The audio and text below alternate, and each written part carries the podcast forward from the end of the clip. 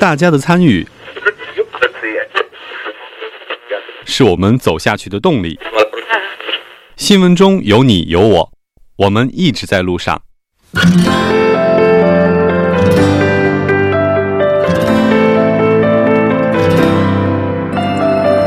参与我们的节目，您可以通过手机短信的方式发送短信到井号幺零幺三，每条短信会收取五十韩元的通信费用，或者可以进入我们官方网站三 w 点 tbs 点 s o u r 点 kr 进行留言。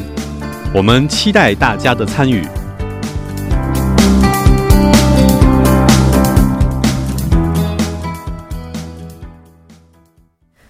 好的，半年过后，欢迎回来。稍后为您带来今天的第二部节目。在第二部节目当中，为您准备了首尔新生活最新动态，一目了然，以及新闻字符。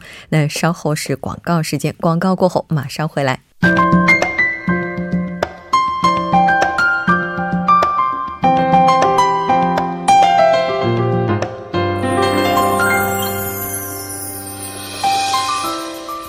首尔新生活为您介绍首尔市面向在韩外国人推出的优惠政策、开办的教育讲座、举行的庆典。那接下来马上就进入我们今天的首尔新生活。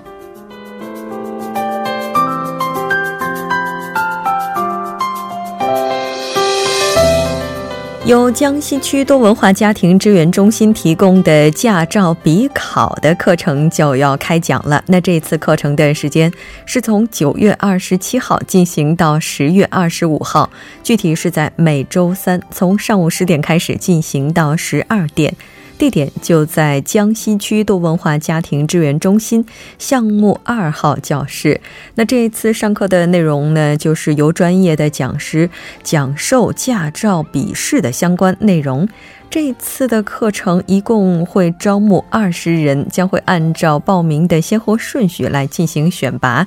那在这里还要提醒您的是，如果您希望报考的话，韩国语能力水平应该能够达到听懂讲义的水平。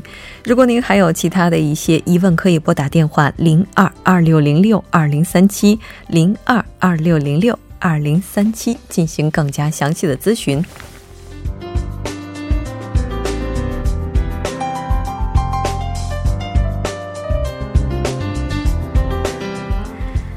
再来看一下今天的第二条消息，由江西区多文化家庭中心提供的一对一就业咨询服务呢，在九月二十八号星期四，从下午两点到四点呢，将会为大家提供。那这次的活动地点是在江西区多文化家庭支援中心的多功能室。这次一共会招募四名结婚移民者。那活动的内容是和江西女性人力开发中心一同为结婚移民女性提供就业指导。如果您还有更加详细的信息想要了解或者直接申请的话，可以拨打电话零二二六零六二零三七零二二六零六二零三七。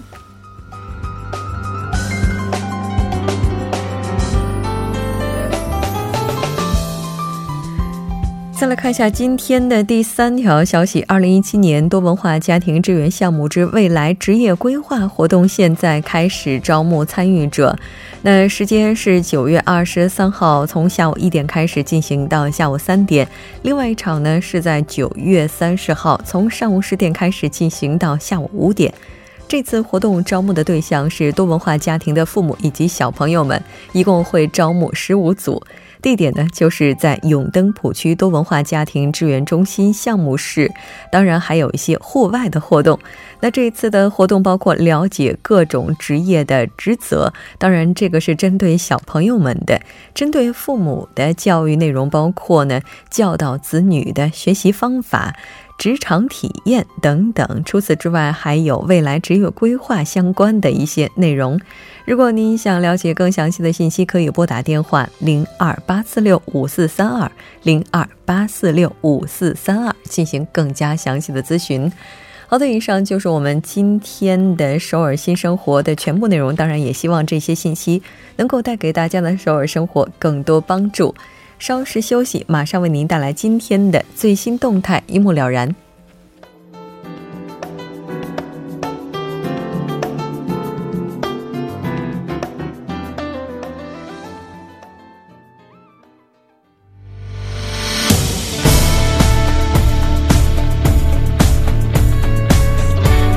您现在收听的是新闻在路上。最新动态一目了然。接下来，我们将通过嘉宾的独特视角来了解最新动态。那今天我们请到的嘉宾依然是来自首尔大学的主教授董科。董科你好，木真你好，很高兴跟董科一起来了解今天的最新动态。那今天您为我们带来的是什么呢？上个星期北京马拉松在中国拉开序幕。那作为中国当下最热门的赛事之一呢，北马已经被万人追捧。不逊中超、CBA 等热门赛事的体育品牌。有专家称，中国跑步市场正在迅猛发展。那从一双跑鞋到一套专业的跑步装，从简单的跑步兴趣到专业的跑步训练计划。那面对如此庞大并急速增长的人群和赛事，越来越多的传统体育巨头开始投入到跑步经济当中。嗯。哎，跑步它本来就是一项非常亲民的运动啊，好像每个人只要你愿意都可以加入进来啊。那当然了，如果是想跑的话，不穿鞋都能跑。但是呢，这个尽管这个跑步运动看似门槛很低啊，那其实它背后蕴藏着这个很大的一个消费空间。那我们这么来算一算啊，仅装备这一块的这个消费规模，它就非常有一个非常惊人的体量。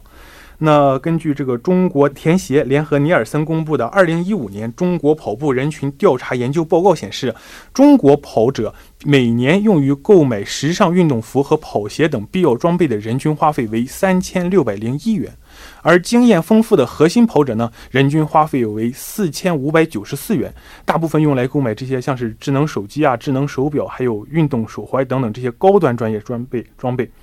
到了二零一六年的时候呢，根据国内体育社区耐力运动发起的关于中国跑步市场及跑者行为的数据调查显示，跑者们在二零一六年的人均消费平均为四千零六十六元。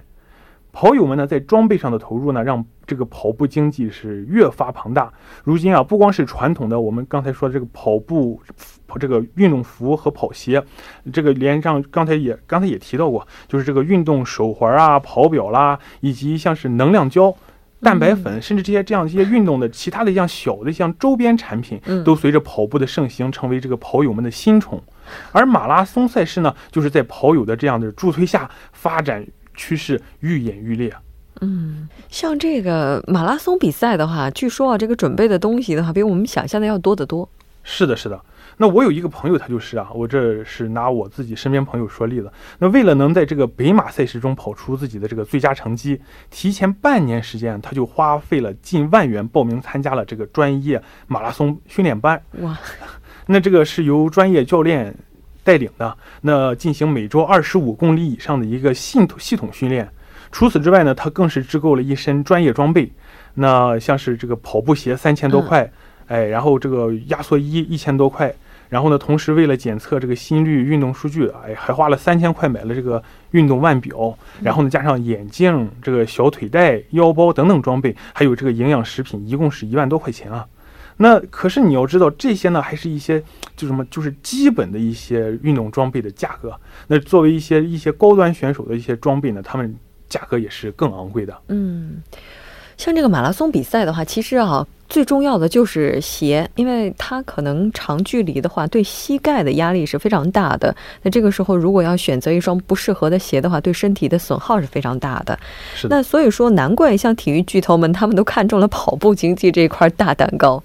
事实上啊，像是北马、上马等国内马拉松，这个中国国内的马拉松顶级赛事呢，如今正在逐渐成为赛赞助商们投资的热门选择。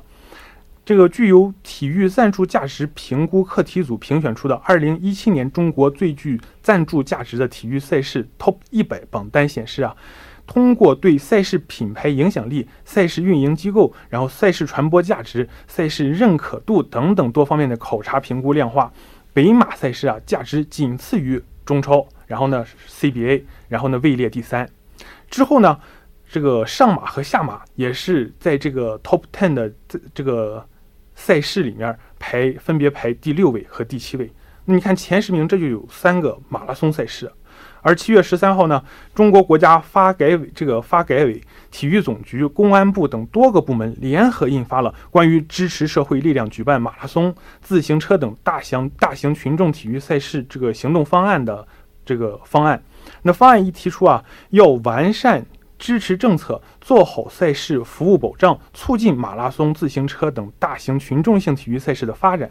此前，在二零一六年中国马拉松年上年会上，时任国家体育总局田径运动管理中心主任这个杜兆才表示，二零一七年我们的目标是到今年年底，全国马拉松及这个路跑赛事超过四百场，到二零二零年超过八百场，那参加参加人次呢超过一千万。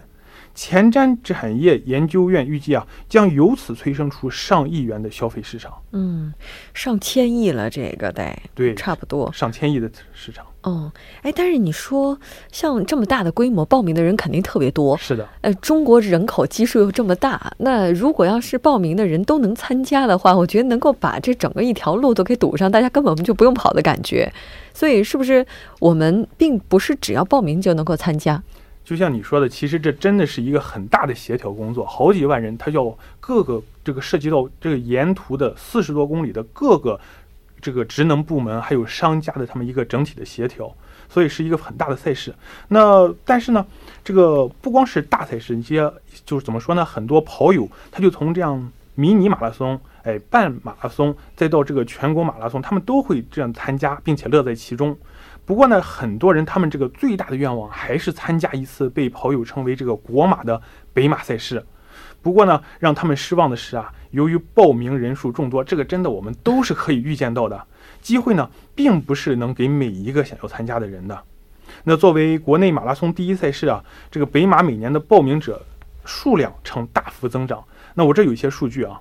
那我念给你听一下，这项诞生于一九八一年的赛事，自二零一五年升级为全马比赛后，报名人数迅速爆发式增长。二零一五年呢，共计约有六万三千人报名参加北马。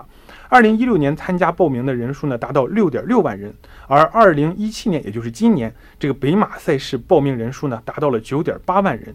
所以呢，这个北马它又开设了抽签系统，不得已开设这个系统啊。那从报名选手中，也就是这九点八万人中抽取三万人才能参加比赛，那这就意味着有七万人不得不落榜啊。嗯，那同时啊，这个你像可以预见到的，那你像是在北京，好像不光跑马拉松要抽号，好像买车也要抽号，是吧？哦，那同时呢，就是原本这报名只需要两百块钱的一个参赛资格，那由于报名人数呢，你看九点八万，那远远超过北马所规定的三万人比赛。名额，所以一票难求呢，也就导致这个价格，然后是水涨船高。那如今呢，在二手交易网上，一个北马的资格已经是被炒到了两千元，就是炒了十倍哎。那如果要是这样的话，是不是应该实名制啊？这样这个号码就不能让出去了？是的，是的。所以，但是我还特意看了一下，好像是卖票的人还是提供服务，就是一直到换出装备、换出牌号以后，都陪着你进场。啊，就是卖号的这个人，让你感觉两千块钱物有所值啊。也就是说，这个虽然说它是实名制，但是呢，它这个服务是一条龙的哈。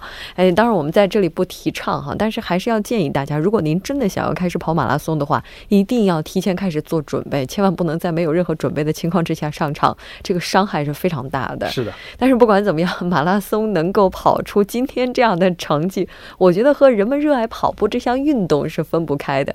我还记得希腊的话，好像在古希腊有这样一个词：你想变得强健吗？请跑步吧。你想变得聪明吗？请跑步吧。等等，有这样的一个标语。是的。所以跑步是最简单的，而且也是最有效的一种运动方式。如果您有想法的话，跑起来吧。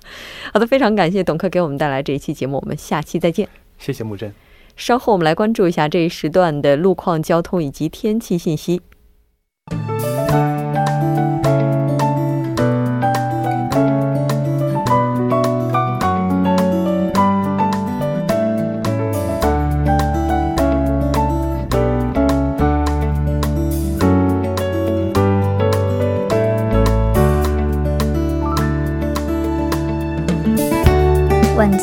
四十七分，这里依然是由影月为大家带来最新的首尔市交通及天气情况。好，我们在这里呢继续关注两则交通管制的通告。在新吉路大林丁字路口到新丰站十字路口方向，稍微过三普拉萨丁字路口呢，目前是有测量桥梁的这样的一个施工作业。那受其影响，单方向两个车道中的一个车道将进行部分的交通管制。该作业是从今天会一直持续到本月的三十日。那值得注意的是呢，该作业是二十四小时的持续作业，还望您选择其他路线来行驶。第二则是发生在江边北路日山方向盘浦大桥到汉江大桥方向是有道路的装备工程，那受其影响呢，四个车道中的一个车道将进行部分的交通管制。该作业同样是会一直持续到九月二十六日，具体的时间段是从晚十点半到翌日的凌晨五点半。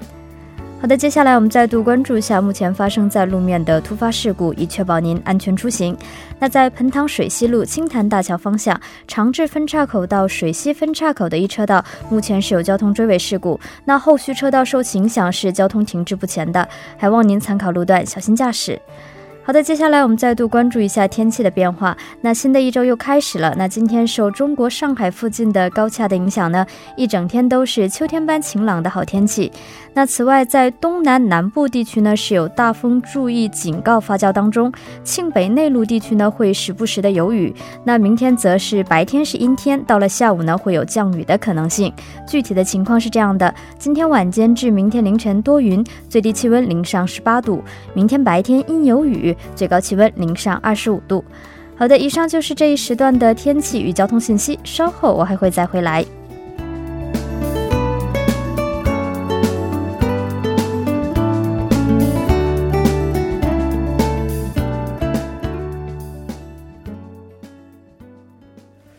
聚焦热门字符，解读新闻背后。接下来马上连线本台特邀记者全小星。小星你好，木真好，各位听众朋友们好。很高兴跟小新一起来了解今天的新闻字符。那今天您为我们准备的是什么呢？好的，那么今天我准备的新闻字符是九一八事变。嗯，是的，也就是今天这个日子。那今天这个日子的话，在八十六年前的话，是让所有中国人都无法忘记的。我们先来看一下，为什么我们要说九一八勿忘中国之耻。好的，那么今天是九一八事变发生的第八十六周年的一个节日，而在今天新闻字符，我们也一同来了解一下这场成为日本帝国主义侵华的开端事件。那么九一八事变是日本十四年的一个侵华战争的一个开端，也是日本对华战争中代价最小、得利最大的一次侵略行动。那么通过九一八事变以及以及之后的一些军事行动，那么日本轻易的占领了东北三省，并且以东北作为一个基地向关内步步进逼。那么直到一九三七年，日本发动全面侵华战争，日中国半壁河山沦陷，伤亡达到三千五百多万人，财产损失更是不计其数。因此，在八十多年后的今天，我们仍有必要认真的反思九一八事变所带来的一个教训。嗯，是的，刚才您提到了日本十四年侵华战争的开始，也是日本对华战争当中代价最小、得利最大的一次侵略行动。那它可能会和当时的背景是有着密切关联的。我们来看一下。好的，那么一战就是第一次世界大战之后，日本在华的扩张受到了来自英美列强的一个遏制。而中国的北伐战争也使日本在华的利益受到削弱，促使日本政府调整对华政策，并且加快吞并中国东北地区的一个步伐。特别是到二十世纪的三十年代初，世界的一个经济危机也导致日本的经济遭受沉重的打击。那么并那么并导致了一系列政治危机。那么在这种情况之下，日本的一些军国主义势力决议冲破华盛顿体系对于日本的束缚，趁英美忙于应付自自己国家的危机的时段，然后在蒋介石大规模剿共的这么一个时机，夺取东北，以摆脱困境，并图谋争霸世界。嗯，是的。那今天呢，我们也来回顾一下整个九一八的经过。好的，那么事实上，那么事实上，就是这一个九一八事变，它的一个最直接的一个导火索是与当时的东北军阀张作霖有关。那么此前日军与东北的军阀张作霖曾有合作关系，但渐渐的日本开始将张作霖视为一种障碍。那么在一九二八年六月。日本的当时关东军将张作霖的一个成都的列车炸毁。那么此后，在一九二八年的十二月，张学良也就是张作霖的儿子，那么冲破日本帝国主义的阻挠，那么联名通电全国称，是指东三省一律改挂南京国民政府的青天白日旗。那么至此，国民党政府在形式上是统一了中国。与此同时，张学良进一步对日采取的不合作态度，可以说使日本当时的关东军感到了一种危机。啊，与此同时，在一九二七年国共关系破裂之后，国民党虽然逐步统一在南京国民政府的旗帜之下，但是内部的派系林立，导致国民政府对于中国南方各省的统治力度逐步薄弱。嗯，是的。那据说呢，东北之所以很快的沦陷，也和当时国民党的不抵抗政策脱不了干系。啊，是的。那么，特别是一方面，就是这次九一八事变它能够成功的一个原因，一方面是日本军阀为了发动九一八事变，可以说是做了非常周密的准备，并且组织了多次参谋旅行，详细调查了当时东北的一个机要情况。那么与此同时，另一方面则是和蒋介石当时下达的一个不抵抗命令是有关系，东北军没有集中兵力对日军进行一个统一的协调和反击的行动。那么这样，九一八事变爆发四个月之后，中当时中国的东北三省大部分地区已经被沦陷。嗯，那事情已经经过了八十六年，我们再站在今天的角度来看的话，这个九一八我们可以怎么去理解呢？啊，是的。那么我们可以说，这场事变是过去了很长时间。那么这个侵华战争也是早就已经终结的一个状态。但是我们同样可以从这场战争看的一些信息，比如说，事实上，虽然很多人认为九一八事变对于中国来讲是一个占据劣势的一个状态，但是我们，但是通过当时的一些史料显示，事实上。一九三一年的日本并没有足够的国力能够来侵略整个中国，而即便在火力处于劣势的情况之下，只要有一个坚强的组织和正确的作战指挥，当时的中国军队仍然完全可以和日本军队进行作战。那么，当时东北军的将领也曾经秘密把二十万支的枪分散在各县，为后来的义勇军和抗日联军提供了一个武器。那么，另外还有一点是，这一段历史是值得被许多民众铭记。九一八事变是及时为当当时的中国人民敲响了警钟。那么我们在之后来看，以史为鉴，必须珍惜来之不易的和平，也是为今日的一些否定历史的日本右翼势力去敲响了警钟。嗯，是的，在今天这样一个非常特别的日子里，应该说中国的很多地方也是进行了相关的一些纪念的这个活动。我们来看一下。好的，那么事实上，在今天，在中国的各地都是举行了一个有关纪念这个日子的活动。那么活动举办的最为隆重的，就是在位于吉林省长春市的伪满皇宫博物院。因为在九一八事变之后，后来东北地区就成立了那个伪满洲国，一个日本的傀儡国家。那么在位于吉林省长春的伪满皇宫博物院的东北沦陷史陈列馆，聚集了三千余名来自社会各界的人士。他们以默哀宣誓的形式来纪念这个特殊的日子。嗯，是的，无论如何的话，勿忘国耻，永远记住九一八，这对于中国人来讲的话是非常重要的一件事情。好的，今天非常感谢小新给我们带来这一期节目，我们下期再见。再见。那到这里，我们今天新闻在路上的第二部节目就是这些了。稍后在第三部以及第四部为您带来的是《走进世界》以及新闻放大镜。不要走开，整点过后马上回来。